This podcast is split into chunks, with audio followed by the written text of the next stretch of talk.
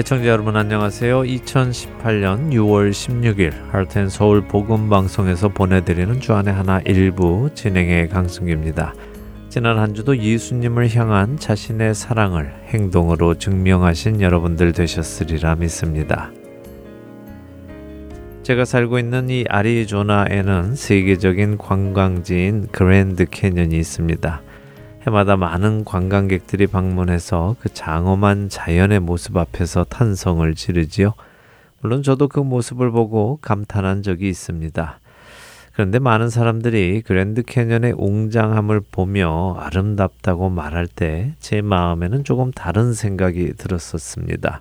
그것은 아름답다는 것과 어울리지 않는 하나님의 심판이었는데요. 우리가 알다시피 또한 성경에 기록되었기에 믿다시피 우리가 살고 있는 지금 이 세상은 하나님께서 태초에 창조하신 그 모습 그대로는 아닙니다. 하나님이 보시기에 좋았던 그 창조의 모습이 아니라는 말씀이지요. 왜냐하면 노아의 때에 하나님께서는 물로 하나님이 보시기에 좋았던 그 땅을 심판하셨습니다. 다시 말씀드리면 지금 우리가 보고 있는 것들은 태초에 하나님이 지으신 아름다운 지구가 아니라 한번 하나님의 심판을 받고 회복된 것들이라는 말씀입니다. 그렇기에 분명 태초에 하나님이 지으신 그 모습과는 많이 다를 것입니다. 만일 하나님께서 한번 심판하신 자연도 이처럼 아름답다면 하나님께서 처음 지으셨던 하나님이 보시기에 좋았던 그때는 얼마나 더 아름다웠을까요? 그런데 우리가 살고 있는 이 시대에는 하나님께서 지으신 그 모습을 잃어버린 것들이 많이 있습니다. 꼭 자연뿐이 아니라 말입니다. 그중 저는 하나님이 태초에 계획하셨던 결혼의 모습이 많이 변했다고 생각합니다. 하나님이 하나님의 형상대로 사람을 창조하셨고 남자와 여자를 창조하셨고 그 둘을 결혼시키셨다는 창세기의 말씀이 지금 이 시대에는 많이 변했지요. 세상 사람들은 사람이 하나님의 형상대로 창조된 것이 아니라 진화의 진화를 거듭하여 하등 생물에서 고등 생물로 변해 왔다고 생각합니다. 또한 남자와 여자의 결합이 결혼이 아니라 사랑하는 두 존재가 함께 결합하는 것을 결혼이라고 규정하고 있지요.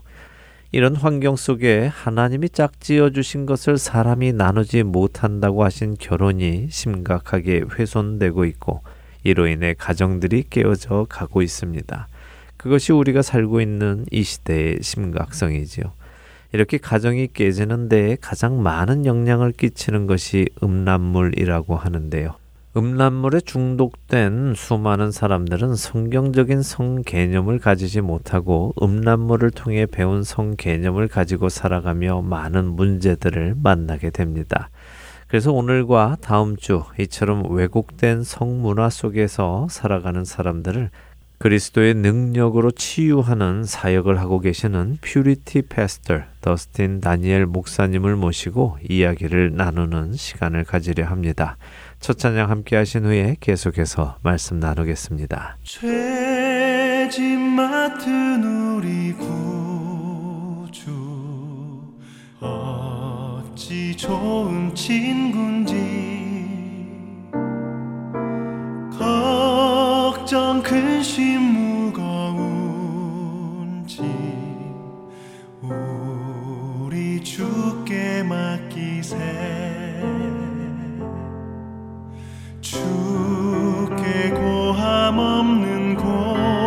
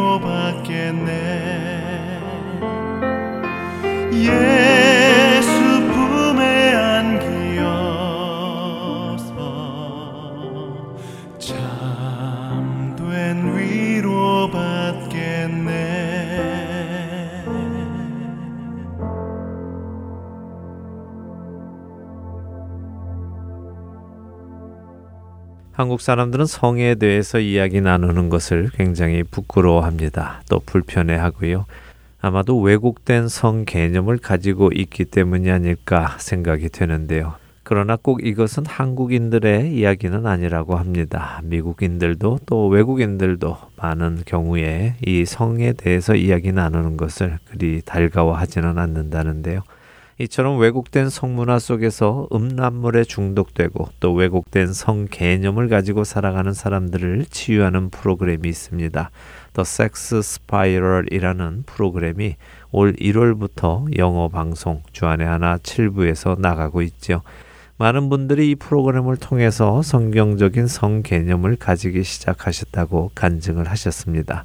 오늘 그 진행자이신 더스틴 다니엘 목사님 모셨습니다. Hello, Pastor Dustin Daniels. How are you? I'm good, sir. How are you? Good, good to see you. Finally, you're here. Yes, indeed. Good to be Okay, here. Thank you, okay. Sean. 자, 더스틴 목사님이 이제 섹스 스파이럴, 그러니까 한국말로 하면은 아마 성폭풍 이런 의미가 될 텐데요. 이런 프로그램을 시작하셨습니다. 벌써 1월부터 시작을 하셨는데 사실 이 성에 대해서 나누는 이야기이기 때문에 굉장히 좀 민감하지요. 특별히 우리 한국인들은 성에 대해서 이야기 나누는 것 아까 말씀도 드렸지만은 성에 대해서 이야기 나누는 것을 좀 꺼려하는 편인데요. 어, 실제로 1980년대까지만 해도 한국 사람들 사이에서는 성을 나타내는 섹스라는 단어 자체를 입에 담기도 굉장히 금기시 되었던 것이 사실입니다. 이처럼 많은 사람들이 어, 입에 담기 힘들어하는 말을 늘 입에 담고 어, 또 사람들에게 전하고 계시는 목사님이신데요. Well, you know, I don't know if I am. It's just, it's one of those things to where God,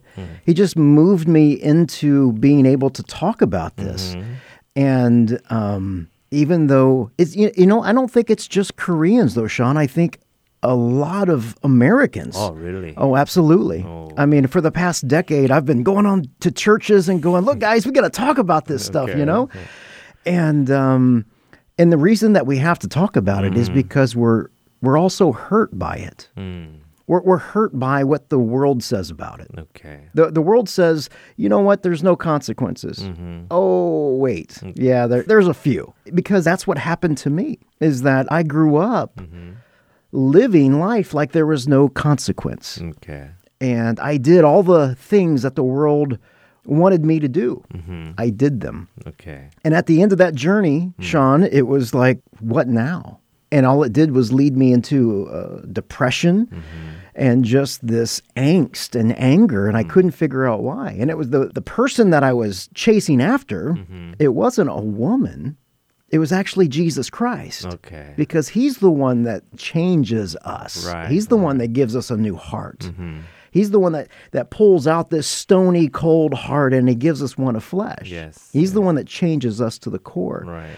And I didn't know that. And see, I, I We thought I didn't did. know that. Yeah. No, I thought I did. I thought I did growing up. I always considered myself a Christian. 네, 본인이 성에 대해서 이야기하고 싶어서 하는 것보다는 하나님께서 그렇게 인도하셨기 때문에 하게 되셨다고 하시네요. 그러나 또 성에 대해 이야기 나누는 것을 꺼리는 것은 꼭 한국 사람뿐 아니라 미국인들도 마찬가지라고 하십니다.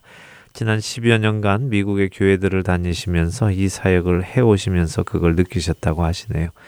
어, 세상은 우리가 육신을 따라 살아도 아무 문제가 없다고 가르치지만 우리가 그처럼 육신을 따라 살게 되면 반드시 그 열매를 먹게 되고 그 열매로 인해서 상처받게 되는 것을 몸소 체험하셨다고 하십니다. 어, 그런 이유로 더스틴 목사님 스스로가 우울증과 분노에 빠지게 되셨고 그런 우울증과 분노에서 나오기 위해서 또 다른 여성들을 찾아 헤매셨는데 자신이 찾아야 했던 것은 여성이 아니라 또 육신의 해결이 아니라 예수님이셨다는 것을 깨닫게 되셔서 이 사역을 시작하게 되셨다고 하십니다. 어, 오직 예수님만이 우리를 회복시키시고 또 생명 주시는 분이기 때문이죠. Even my own mother, she was visiting a couple weeks ago, Sean, and she's like, "Okay, so tell me exactly what it is that you do again," because they don't know.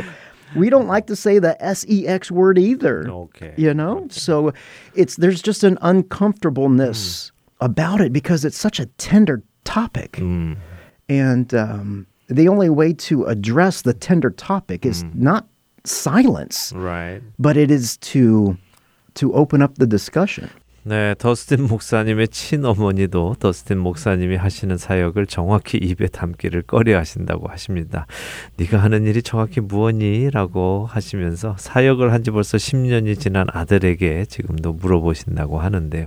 그만큼 미국인들 문화 속에서도 성에 관한 이야기 나누는 것을 꺼려 하신다고 하십니다. 그러나 이 민감한 주제를 그냥 입 다물고 있는다고 해서 해결되는 것이 아니니까 오히려 대화의 장으로 이끌고 나와서 밝은 곳에서 다루자고 하십니다. 결국 더스틴 목사님 말씀 들어보면 성 문제는 한국인 혹은 미국인만의 문제가 아니라 모든 죄인의 문제라는 생각이 듭니다. I tell you what, that's so true. It doesn't matter what race, what age. It doesn't matter if you're a blue collar worker, a white collar worker. It doesn't matter what kind of job that you have. Sex is one of those things to where it affects everyone. 네, 동의한다고 하시네요. 성 문제는 인종의 문제도 아니고 나이의 문제도 아니고 무슨 일을 하느냐에 대한 문제도 아니라 모든 사람의 문제라고 하십니다. 자, 그럼 이렇게 시작된 The Sex Spiral 성폭풍이라는 이 프로그램 통해서 어, 무엇을 가르치시려고 하시는지요? This class it does two things. The first uh, couple lessons teach us what God's design for sex, marriage, and the family is. Okay. Because if we don't have a standard, mm-hmm. if we don't understand Right. what God's standard is, mm-hmm. then anything goes. You, you know, it, it's kind of like, well, wait a second. If you're going to build something, you have to have a, a tape measure. Yes. You have to have a shovel. Yes. You, you can't use the tape measure as a shovel, True. right? and you can't not. use the Yes. shovel as a tape measure. Right. You have to have standards and you have to have these things in place. Mm-hmm. So, what God says is like, look, inside this covenant of marriage mm-hmm. between one man and one woman, mm-hmm. this is where sexuality thrives. Mm-hmm. And outside of that, this is where it really hurts. So, when we understand God's design for that from a biblical aspect, when we read the scriptures, and, and that's why I take so much time in actually kind of parsing out the Hebrew there as well to understand this is one biological man, one biological woman. You know, here in the United States, uh, there's idea of gender fluidity now that I can I can just change my identity by saying that I'm a woman today. Right. Right. And you know that that's simply not true. It's ludicrous. Mm-hmm. But at the same time, when we understand God's word and, and his definition of, of what sexuality is, healthy, mm-hmm. Mm-hmm. biblical sexuality, then we have the foundation for what a, a healthy relationship, what a mm-hmm. healthy marriage mm-hmm. uh, is. Because sexuality affects everyone, just mm-hmm. like sexual sin does. 네, 이 프로그램에서는 두 가지를 하신다는데요. 어, 먼저는 하나님께서 만드신 가정과 결혼과 또 성이 무엇인가를 배우는 것입니다.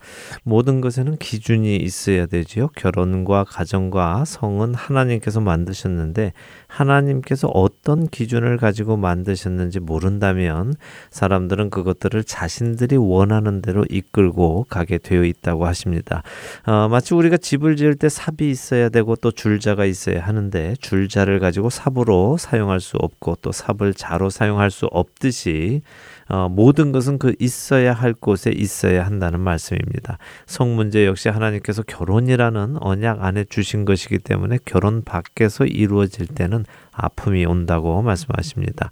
성경은 분명히 생물학적인 한 명의 남성과 또 생물학적인 한 명의 여성의 결합을 결혼이라고 하시는데 이미 우리가 알듯이 이건 미국에는 생물학적인 성이 아니라 자신들이 원하는 성을 스스로 선택할 수 있는 일들이 늘어나고 있고요. 이것은 분명히 옳지 않은 것임을 말씀하십니다. 우리가 하나님의 말씀을 올바로 이해할 때 건강하고도 또 성경적인 부부 생활을 할 수 있고 건강한 결혼 생활을 할 수 있다고 말씀하십니다. And then after we understand what um, God's definition and design mm-hmm. of sex, marriage, and the family is, then we go, okay, all of us at some point have been hurt mm-hmm. by sexuality. So Everyone. everyone, Everyone. yeah, it, it doesn't matter how good your, mm-hmm. your your upbringing has been. There's always some type of dysfunction there, and we can look at Genesis 3 to see that. But um, what we do then is we move into the actual spiral material itself. And each lesson is basically what we call a trigger inside. Uh, we can use the word addiction. I prefer to use the word bondage. Bondage. Bondage is, you know, it's a it's more of a biblical term because you're a slave. Yes. When you're addicted to something, you're a slave to it That's true.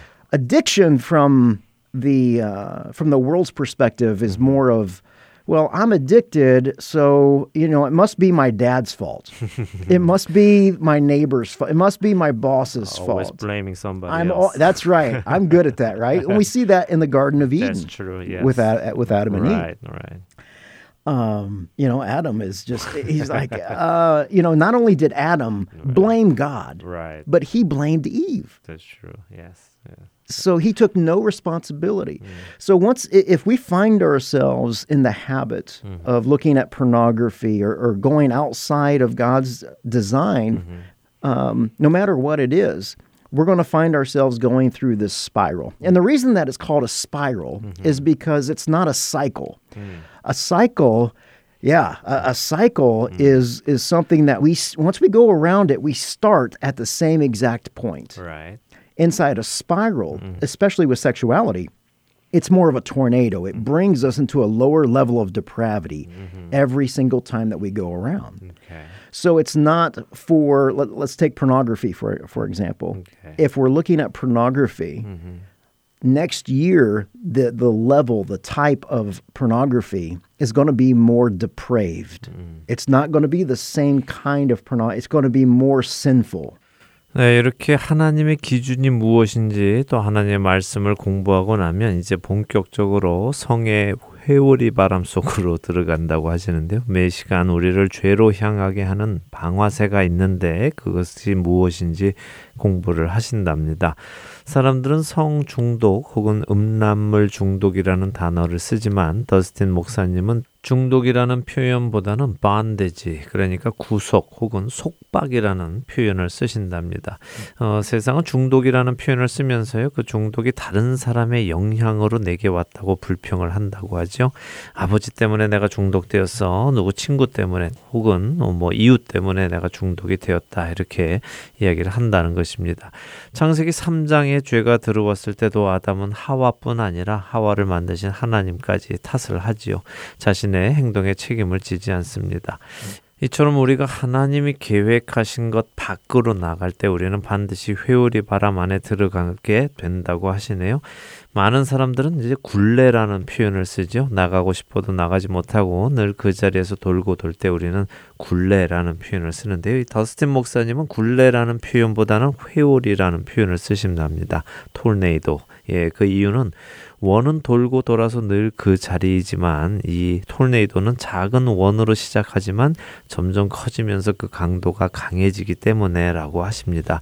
음란물을 예로 들면요. 우리가 오늘 음란물을 보기 시작하면 내년 이맘때 1년이 지나서는 오늘 보는 음란물보다 훨씬 더 강도가 강한 음란물을 보고 있게 되기 때문이라고 하십니다. 그래서 이 성적인 죄는 회오리 바람 어, 작은 것에서 시작하지만 큰 것으로 매번 갈수록 옮겨간다는 뭐 그런 무서운 것이라고 말씀을 하십니다. So each trigger talks about where you are inside the spiral. And here's the thing how do I get out? How do I exit this thing? Right, right. And you know, a lot of men will go, "Wait a second, Dustin, man, you're just making this so complicated. I I'm tempted and then I sin. Mm. You know, it's really that simple, but it's not. because when you start breaking things down, mm-hmm. you know, we re- really go, "Wait, wait a second.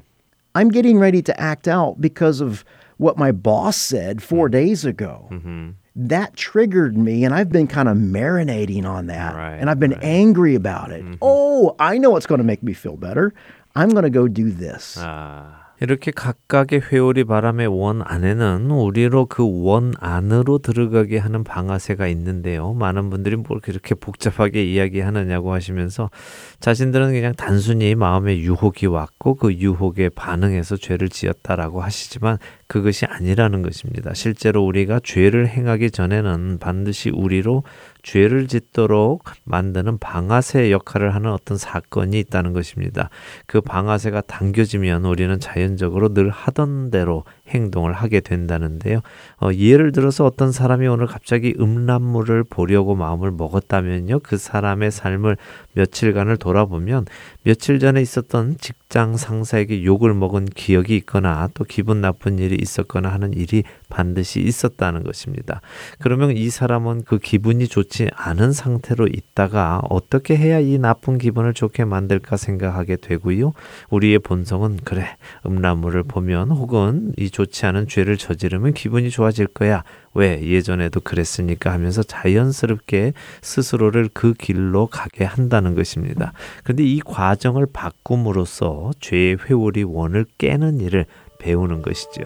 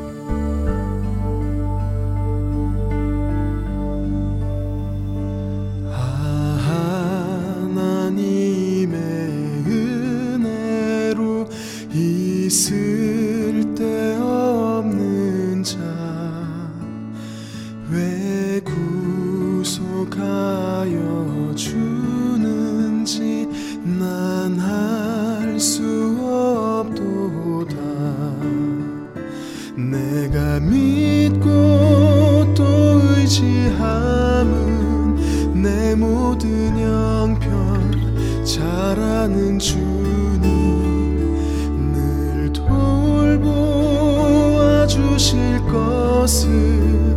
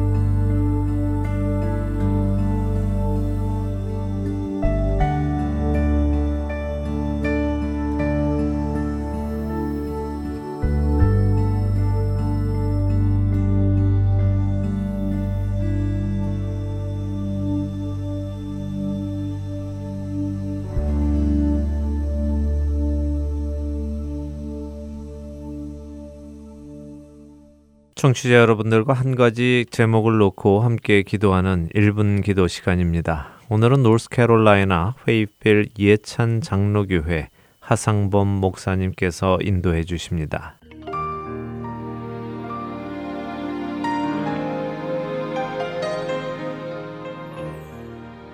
안녕하세요. 노스캐롤라이나 페이필에 있는 페이필 예찬 장로교회의 하상범 목사입니다. 저희가 살고 있는 이 페이필 지역은 포프렉이라고 하는 큰 군부대가 있는 지역입니다. 그래서 군부대 지역을 중심으로 군인 가족들이 많이 살고 있고 또 미군 병사와 결혼해서 이곳 지역에 살고 있는 국제 결혼한 한인 가족들도 있습니다.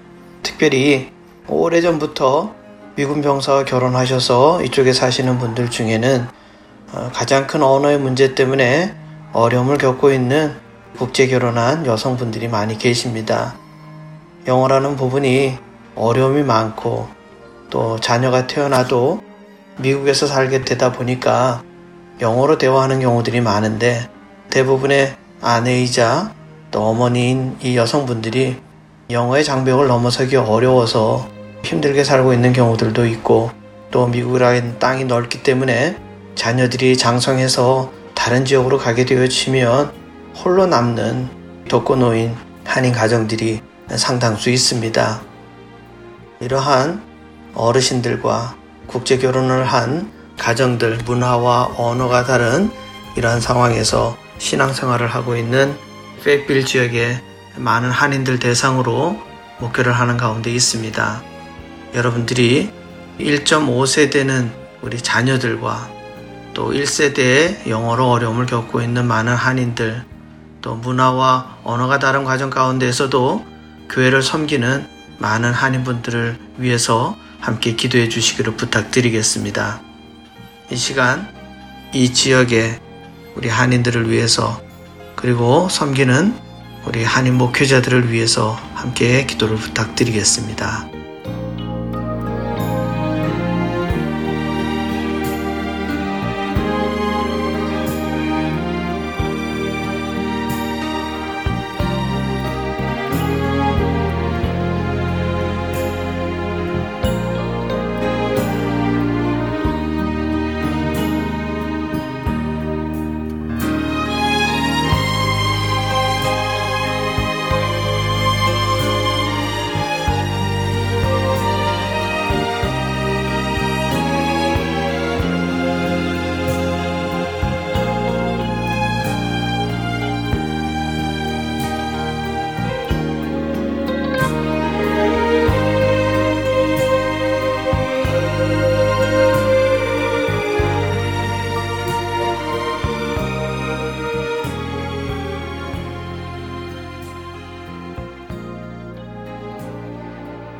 기도하겠습니다. 할렐루야 아버지 하나님 감사합니다. 주님께서 이 노스캐롤라이나 지역에 특별히 페이필 지역 하나님께서 한인 교회들을 세워 주시고 이곳에서 미군들과 결혼하여 국제 결혼을 통해 언어와 또 문화가 다른 이러한 상황 속에서도 하나님을 섬기고 또 가정을 섬기는 귀한 하나님의 자녀들 또 우리 한인분들을 기억하여 주시옵소서 이분들을 통하여 하나님의 나라가 확장되어지고 주님께서 기뻐하는 거룩한 가정들이 온전히 서지기를 원합니다. 이 미국 땅에 여러 가지 모양으로 살고 있는 한인 가정들, 믿음의 가정들 주님 기억하여 주시어서 우리가 이곳에서 힘들고 어려운 해외 생활을 감당하고 있지만 그럼에도 불구하고 하나님 한 분을 섬기며 모든 어려움들 날마다 극복해 나아가는 저희들 되게 하여 주옵소서. 특별히 자라나는 1.5세, 2세의 우리 한인 가정들 주님 기억하여 주시고 이분들을 통해서 더욱더 굳건히 서갈 수 있는 믿음의 가정들 되게 하여 주시옵소서. 간절히 구할 때 예수님 이름으로 기도합니다. 아멘.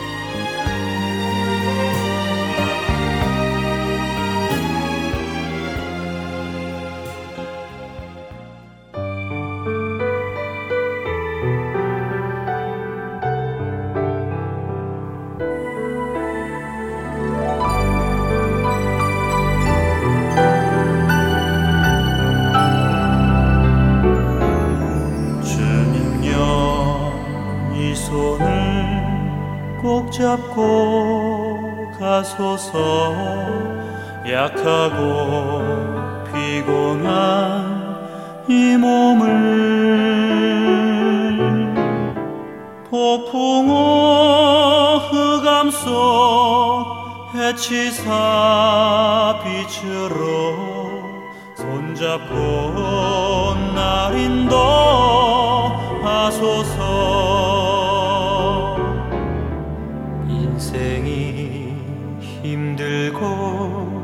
고난이 겹칠 때 주님여 날 도와 주소서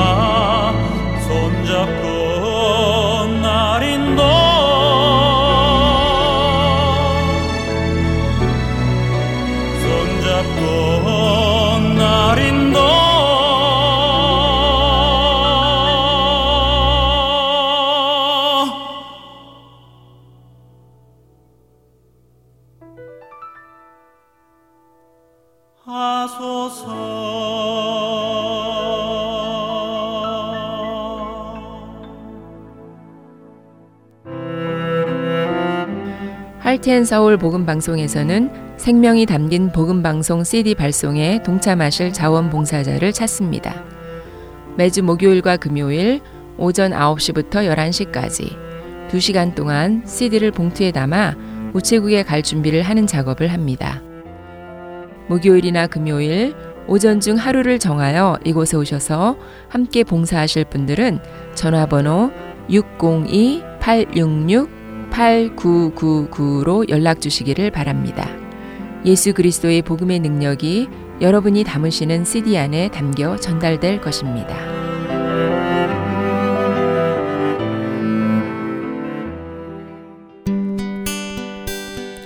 기쁜 소식 사랑으로 땅 끝까지 전하는 아랜소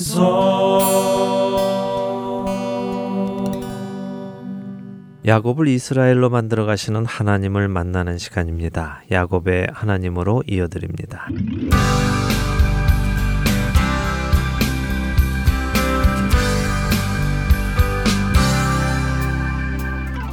애청자 여러분 안녕하세요. 야곱의 하나님 진행의 민경훈입니다. 네, 여러분 안녕하세요. 강승규입니다. 야곱의 하나님. 지난 시간에는 야곱이 드디어 외갓집이 있는 동방 사람의 땅에 이르러 그곳에서 자신의 외사촌이죠. 외삼촌의 딸이니까 외사촌인 라헬을 만나고 이를 통해 외삼촌 라반을 만나는 장면을 보았습니다. 네, 하란으로 가는 길에 하나님을 환상 중에 만나서 약속의 말씀을 받았고요. 그 약속의 말씀을 받자 자기 스스로를 지키기 위해 준비했던 돌을 기둥으로 세워서 하나님께 제사를 지냈습니다.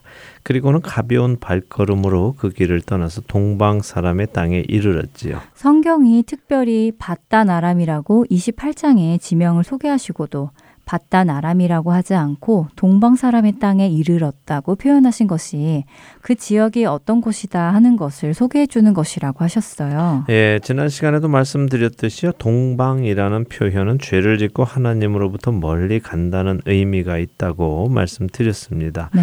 아, 특히 창세기에서는 더 그렇습니다. 야곱이 집을 떠나 이렇게 동방 사람이 있는 곳, 다시 말해 하나님으로부터 멀리 떠난 사람들이 있는 곳에 와서 살게 되었다는 것을 암시하고 계시죠. 또 이곳의 그런 특징을 우물을 덮은 큰 돌에 대한 설명으로 우리로 알 수 있게 하셨습니다. 네, 목자 여러 명이 모여서 힘을 합쳐야 겨우 움직일 수 있는 돌로 우물을 막아놓고 필요할 때만 열어서 물을 먹이는 모습이 어찌 보면 너무 각박하게 느껴졌는데 그런 그들의 모습이 남에게는 선을 베풀지 않기 위해 자신들이 고생을 감수하는 모습이라고 하셨죠. 네, 만일 그들이 우물의 오염이나 증발 등을 막기 위해서 우물의 뚜껑이 필요했다면요. 그들은 오히려 열고 닫기가 용이하게 나무 같은 것으로 뚜껑을 만들었겠지요.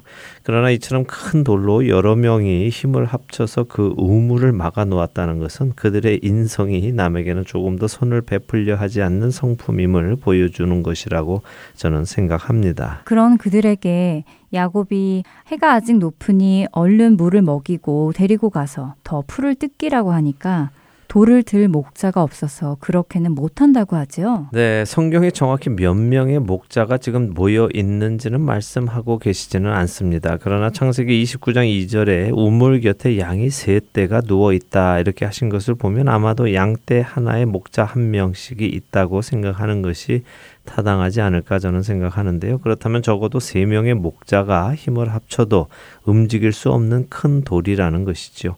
그런데 그 돌을 야곱이 혼자 들어서 옮깁니다. 그리고는 마침 그 자리에 온 자신의 외삼촌 라반의 양떼에게 물을 먹이지요. 이렇게 해서 이제 야곱은 라반을 만나게 되는데요. 이렇게 그 집에서 일을 시작한 야곱에게 라반이 한 달 정도 지나자 아무리 식구라도 그냥 일하게 할 수는 없으니 품삯을 주겠다고 하지요. 네. 그런데 이것이 야곱을 위함이 아니라 오히려 야곱에게 거리를 두는 라반의 계략이라고 하셨어요. 그렇습니다. 사실 정말 가족이라면 재산이 공동 재산이지요. 그런데 야곱에게 이렇게 삭슬 주겠다 하는 것은 야곱이 양을 잘 치니까 재산이 늘어나는데 혹시라도 야곱이 자신이 불린 이 재산권을 요구할까봐 미리 선을 긋는 것이지요. 식구라도 그냥 일을 시킬 수는 없지. 자, 품삯을 어떻게 줄까 하고 묻는 것이지만 사실 이제 너와 나는 고용주와 일꾼의 관계가 되는 것이야 하는 이야기나 다름이 없습니다. 어, 정말 동방 사람의 땅에 사는 라반다운 그런 모습이네요. 음, 네, 그렇습니다. 스스로의 힘으로 축복을 쟁취하려는 야곱의 머리와 스스로의 힘으로 축복을 쟁취하여 살아가는 라반의 머리 싸움이 드디어 시작이 된 것이죠. 자, 이제 오늘은 그 이후의 이야기를 보겠는데요. 라반이 내 품삯을 어찌할지 말해봐라 한 후에 라반의 두 딸에 관한 설명이 나옵니다. 창세기 29장 16절과 17절을 한 절씩 읽지요. 네. 라반에게 두 딸이 있으니 언니의 이름은 레아요, 아우의 이름은 라헬이라. 레아는 시력이 약하고 라헬은 곱고 아리따우니 자 품삯의 이야기가 나오더니 성경은 라반에게 두 딸이 있다고 설명을 하시죠. 어 그리고 두 딸에 대한 설명이 나옵니다. 레아는 시력이 약하다, 라헬은 곱고 아름답다 이렇게 설명이 되어 있는데요.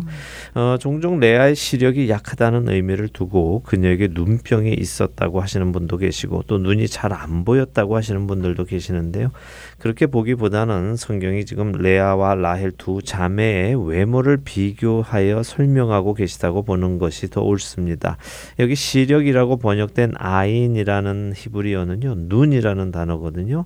어, 그런데 이 단어는 여러 가지로 번역이 될 수 있습니다. 보다, 보이다, 또 눈에 좋다, 보기에 좋다, 또 외모, 겉모습 이런 여러 가지 단어로 번역이 됩니다. 구약 성경에서 약 887번 정도 사용이 된 단어로 그 용도가 아주 다양하지요. 근데 성경의 사용법을 잘 보고 생각을 해보면요. 성경은 대부분 같은 주제를 놓고 비교하는 경우를 우리가 많이 봅니다. 기억하실지 모르겠지만 에서와 야곱의 경우도 에서는 익숙한 사냥꾼이었으므로 들 사람이었고 야곱은 조용한 사람이어서 장막에 거주했다 하면서 둘을 비교하지요. 또한 아버지 이삭은 에서를 사랑했고 어머니 리브가는 야곱을 사랑했다 이렇게 비교를 합니다. 그래서 지금 이 레아와 라헬 역시 그렇게 이해를 하는 것이 더 합당합니다. 시력이 약하다는 말을 눈에 약하다라고 이해하는 것이 좋다는 것이죠. 눈에 약하다고요? 네. 그럼 보기에 약하다 혹은 부족하다 이렇게 이해하면 되는 것인가요? 예, 그러니까 라헬은 곱고 아름답다 이렇게 되어 있잖아요. 네. 그런데 레아는 거기에 비교해서 곱지 않고 아름답지 않다라고 직접적으로 표현하기는 좀 어렵지요. 음. 왜냐하면 어, 레아는 이스라엘 민족 대부분 지파의 어머니입니다. 음. 자신들의 어머니에게 못생겼다고 표현하기는 좀 어렵죠. 그래서 그것을 순화시켜서 표현했다고 이해하시면 되겠습니다. 영어 성경 중에 International Standard Version이라는 번역본이 있습니다. 저는 이 번역이 잘 된 번역이라고 생각을 하는데요. 그 번역본을 어, 보면 이렇게 되어 있습니다. 레아는 평범하게 생겼고 라헬은 그 모습이 아름다웠다라고요. 레아는 평범하게 생겼고 라헬은 아름다웠다라고요. 네. 둘의 외모를 비교하여 설명했군요. 네, 이렇게 이해하시면 좋을 것 같습니다. 자, 왜 이런 두 자매의 외모 이야기가 나오느냐 하면요. 이 외모의 차이 때문에 다음에 중요한 일이 일어난다는 것을 말씀하시기 위함입니다. 18절은 이렇게 말씀하십니다. 야곱이 라헬을 더 사랑함으로 대답하되 내가 외삼촌의 작은 딸 라헬을 위하여 삼촌에게 7년을 섬기리이다 하죠. 어, 둘의 외모 중에 레아는 외모가 덜했고 라헬이 더 아름다워서 야곱이 라헬을 사랑했다는 것을 말씀하시는 것이군요. 네, 그렇죠. 야곱은 자신의 눈에 아름다운 라헬을 아내로 선택을 한 것입니다. 그녀를 사랑하지요. 어떻게 보면 야곱이 라헬을 사랑하게 된 것은 라헬의 성격이나 그녀의 됨됨이나 이런 것이 아니라요. 단순히 눈에 보이는 그녀의 외모였다는 것입니다. 눈에 보이는 것에 끌려서 결정을 하는 것은 창세기 안에서 그리 좋은 일은 아닙니다. 그렇죠? 그렇네요. 아담도 하와도 선악과가 눈에 보기 좋아서 따먹었으니까요. 맞습니다. 아브라함의 조카 롯 역시 마찬가지지요. 소돔과 고모 라 땅이 눈에 보기 좋아서 그곳을 선택했습니다.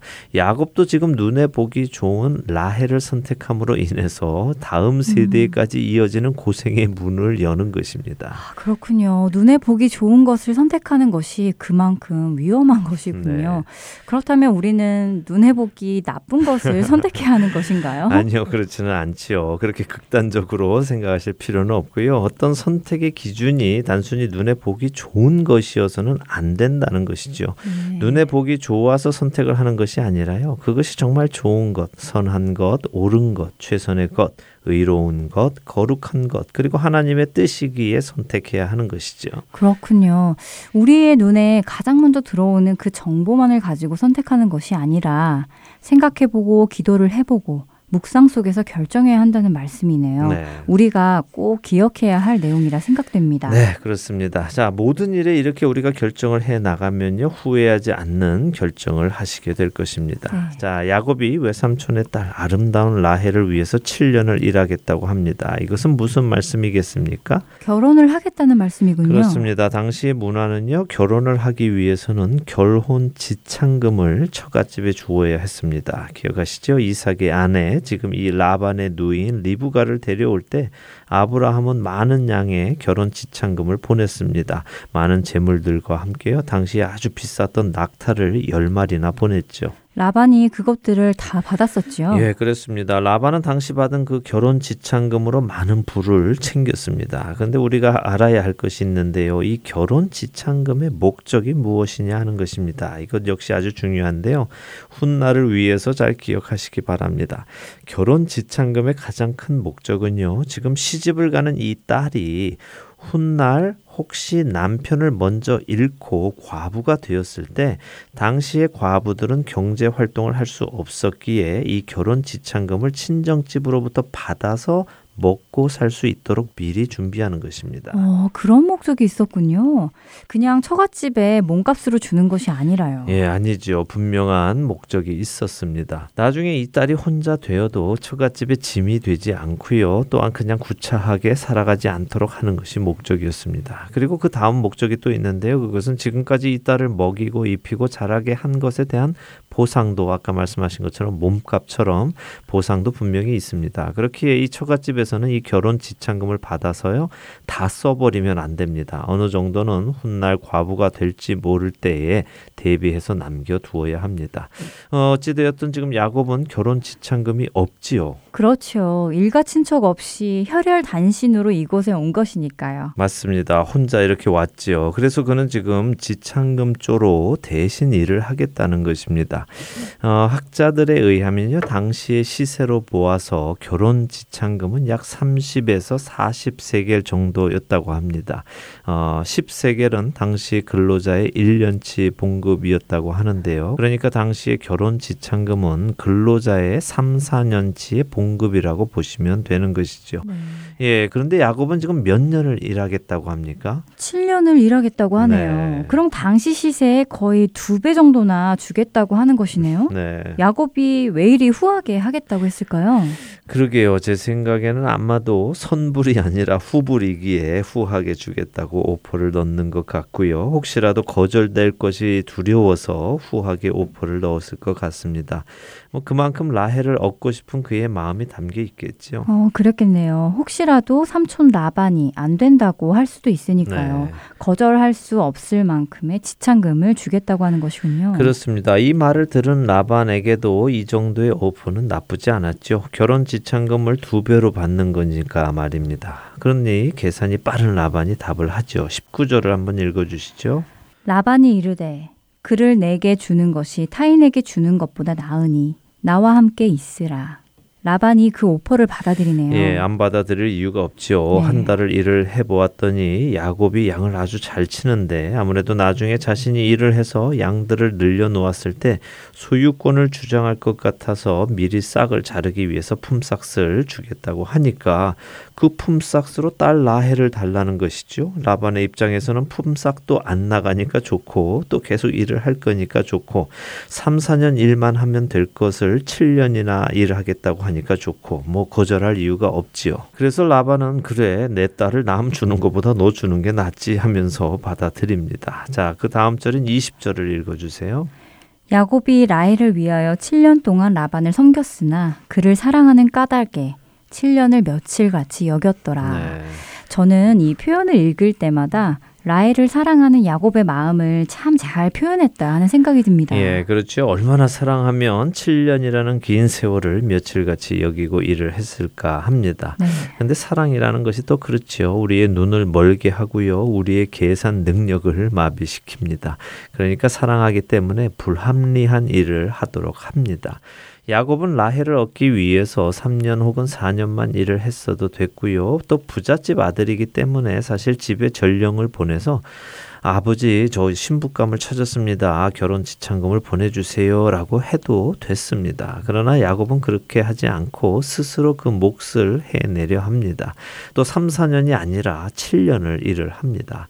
그런데 목표가 있으니까 그 일을 며칠같이 힘들지 않게 생각하고 해냅니다. 기쁨으로 해내지요. 저는 이게 사랑이라고 생각합니다. 하나님께서는요, 우리를 사랑하셔서요, 계산이 안 되는 일을 하셨습니다. 눈이 머셨지요. 죄인을 구하기 위해서 의인을 죽이셨습니다. 우리 같은 반역자를 위해서 하나님의 아들을 죽이셨지요. 이거는 계산이 잘못되어도 한참 잘못된 계산입니다. 수지타산이 맞지 않지요. 그러나 하나님은 그 일을 하셨습니다. 우리 역시 사랑하게 되면요. 특별히 하나님을 사랑하게 되면 이런 놀라운 일, 세상에서 보면 어처구니 없는 일을 하게 되어 있습니다. 예수님 사랑하셔서 정말 계산 안 되는 일들을 하시는 여러분들 되시기 바랍니다. 아멘입니다. 계산하지 않고 모든 것을 드리는 우리가 되기를 바랍니다. 네, 자 21절을 볼까요? 야곱이 라반에게 이르되 내 기한이 찼으니 내 아내를 내게 주소서 내가 그에게 들어가겠나이다라고 합니다. 7년이 지나갔습니다. 야곱이 이제 내 아내를 주십시오라고 요구하는 것이죠. 그리고 여기서 야곱이 내가 그에게 들어가겠나이다 이렇게 말을 하는데요. 이것은 아주 어, 성적인 표현입니다. 내가 그녀와 부부의 관계를 갖겠다 이렇게 말하는 것이죠. 이게 뭐 장인 어른에게 할 말인지는 음. 문화적으로 잘 모르겠습니다만 음. 이 한마디에서 어쨌든 야곱이 얼마나 라헬을 원하고 있었는지 알 수는 있지요. 이제 22절과 23절을 읽어주세요. 라반이 그곳 사람을 다 모아 잔치하고 저녁에 그의 딸 레아를 야곱에게로 데려가매 야곱이 그에게로 들어가니라. 네. 결혼 잔치가 벌어졌군요. 네, 그렇습니다. 당시 근동의 결혼식은 약 일주일 정도의 시간을 사용해서 했습니다. 한 주 동안 잔치를 벌인 것이죠. 오늘이 그 첫날인 것입니다. 라반이 온 동네 사람들 다 모아서 잔치를 벌이고 저녁에 레아를 야곱에게 데려갔고요. 야곱이 레아와 동침을 했다고 하십니다. 야곱이 그토록 사랑하는 라헬을 몰라봤을까요? 레아와 라헬의 외모는 분명히 차이가 있다고 하셨는데 예쁜 라헬 대신 레아가 와 있으면 알지 않았을까 하는 생각이 듭니다. 예, 물론 그런 생각도 들지요. 자신이 사랑하는 사람인데 몰랐을까 하는 생각이 드는 것은 당연합니다. 그런데 또 당시 결혼 문화를 보면요. 우리가 아브라함의 하나님 때도 보았지만 리브가가 시집 올 때 멀리 이삭을 보고는 노을로 얼굴을 가리는 장면이 나옵니다. 이처럼 신부는 당시에 얼굴을 가렸습니다. 그리고 또 전기가 없는 시절이니까 많이 어두웠지요. 아주 작은 불만 켜놨을 것입니다. 또한 결혼식이니 포도주도 많이 마셨겠지요. 어, 그리고 사실 라헬이 아니라 레아가 올 것이라는 것은 상상도 못했을 것입니다. 그런 정황들을 생각해 보니 충분히 그랬을 것이라는 생각이 드네요. 네, 그랬을 것입니다. 그러나 또 성경이 우리에게 주시려는 이야기는요. 야곱이 그것을 알았느냐 몰랐느냐 하는 것보다요. 눈이 어두웠던 아버지를 보지 못하는 것을 이용해서 자신이 원하는 것을 얻으려 했던 야곱이 똑같이 어둡고 얼굴을 가리워서 알아보지 못하는 것을 이용하여 자신이 원하는 것을 얻으려 한 라반에게 당했다는 것입니다. 어, 야곱은 눈이 어두운 아버지를 속여서 작은 아들이 큰 아들이라고 말했죠. 라반은 어둠 속에 있는 야곱을 속여서요 큰 딸을 작은 딸이라고 했습니다. 야곱은 자신이 에서인 것처럼 행동을 했고 레아는 자신이 라헬인 것처럼 행동을 했지요. 아, 그렇게 하나하나 열거해 보니 정말 자신이 했던 일을 그대로 돌려받는 야곱을 보게 되네요. 네, 심은 대로 거두는 것입니다. 음. 의심 많고 또 머리를 잘 굴리는 야곱이 지금 동방 사람의 땅에 와서 큰 코 다치는 것이죠.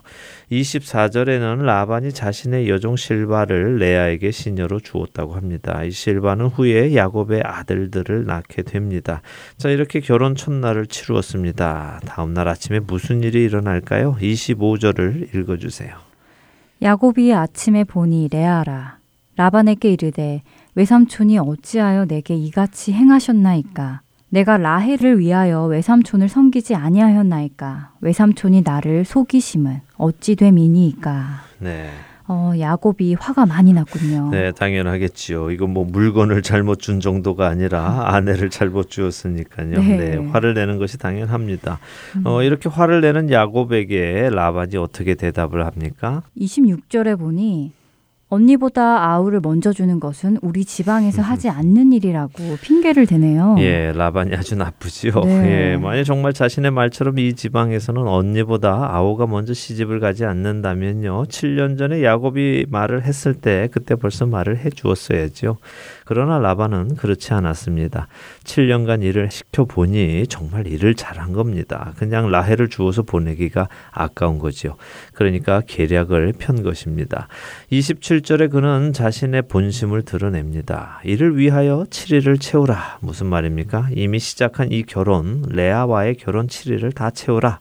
그러면 내가 라헬을 줄게. 그리고 라헬의 값으로 앞으로 7년 동안 또 일을 해라. 이렇게 하는 것입니다. 와, 정말 못됐어요, 라반. 정말 나쁜 사람이에요. 사람을 이렇게 막 이용해 먹다니요. 예, 동방 사람의 모습입니다. 음. 어, 야곱은 울며 겨자 먹기로 그 오퍼를 받아들입니다. 할 수 없지요. 뭐 지금 와서 안 된다고 한다면 레아와 살아야 하지 않겠습니까? 음. 그래서 28절에 야곱이 그대로 해서 7일을 채웠고 라헬을 아내로 맞습니다. 네, 아, 그런데 야곱은 그렇다 치고 레아는 정말 뭐가 됩니까? 이거 무슨 짐짝도 아니고 아버지에 의해서 이런 식으로 취급받아도 되는 건가요? 아, 정말 너무하네요. 레아가 너무 불쌍해요. 예, 불쌍하지요. 그 불쌍한 레아의 이야기는 우리가 다음 시간에 자세히 다루도록 하겠습니다. 어쨌든 오늘은 여기 야곱의 결혼식까지 다루죠. 라반은 자신의 여종 빌하를 라헬에게 주어서 시녀가 되게 합니다. 이 빌하 역시 야곱의 아, 자식들을 낳게 되지요. 30절에 야곱이 라헬과 동침했고 레아보다 라헬을 더 사랑했다고 하시면서 야곱이 7년 동안 그 후로 라반을 섬겼다고 하십니다. 계략을 꾸며서 축복을 받아내었던 야곱이 라반의 계략에 크게 당합니다. 야곱은 라헬을 위해 다시 7년을 일을 하는데요. 이번 7년은 먼저 번 7년과는 많이 달랐겠지요. 그러게요. 처음에는 기쁨으로 그 7년을 보냈겠지만 이번 7년은 억울함 속에서 투덜거리며 보냈을 것 같네요. 그랬을 것입니다. 뭐 같은 시간을 보내도요. 무엇을 위해 일을 하느냐는 분명 우리에게 그 시간을 보내는 자세도 다르게 할 것입니다. 우리에게 주어진 시간들 무엇을 위해 사용하고 있는지 한 번씩 돌아보시면 좋을 것 같습니다. 네, 그렇게 한 주간 묵상하시기 바라고요. 야곱의 하나님, 오늘은 여기에서 마치겠습니다. 다음 주에 뵙겠습니다. 안녕히 계십시오. 안녕히 계세요.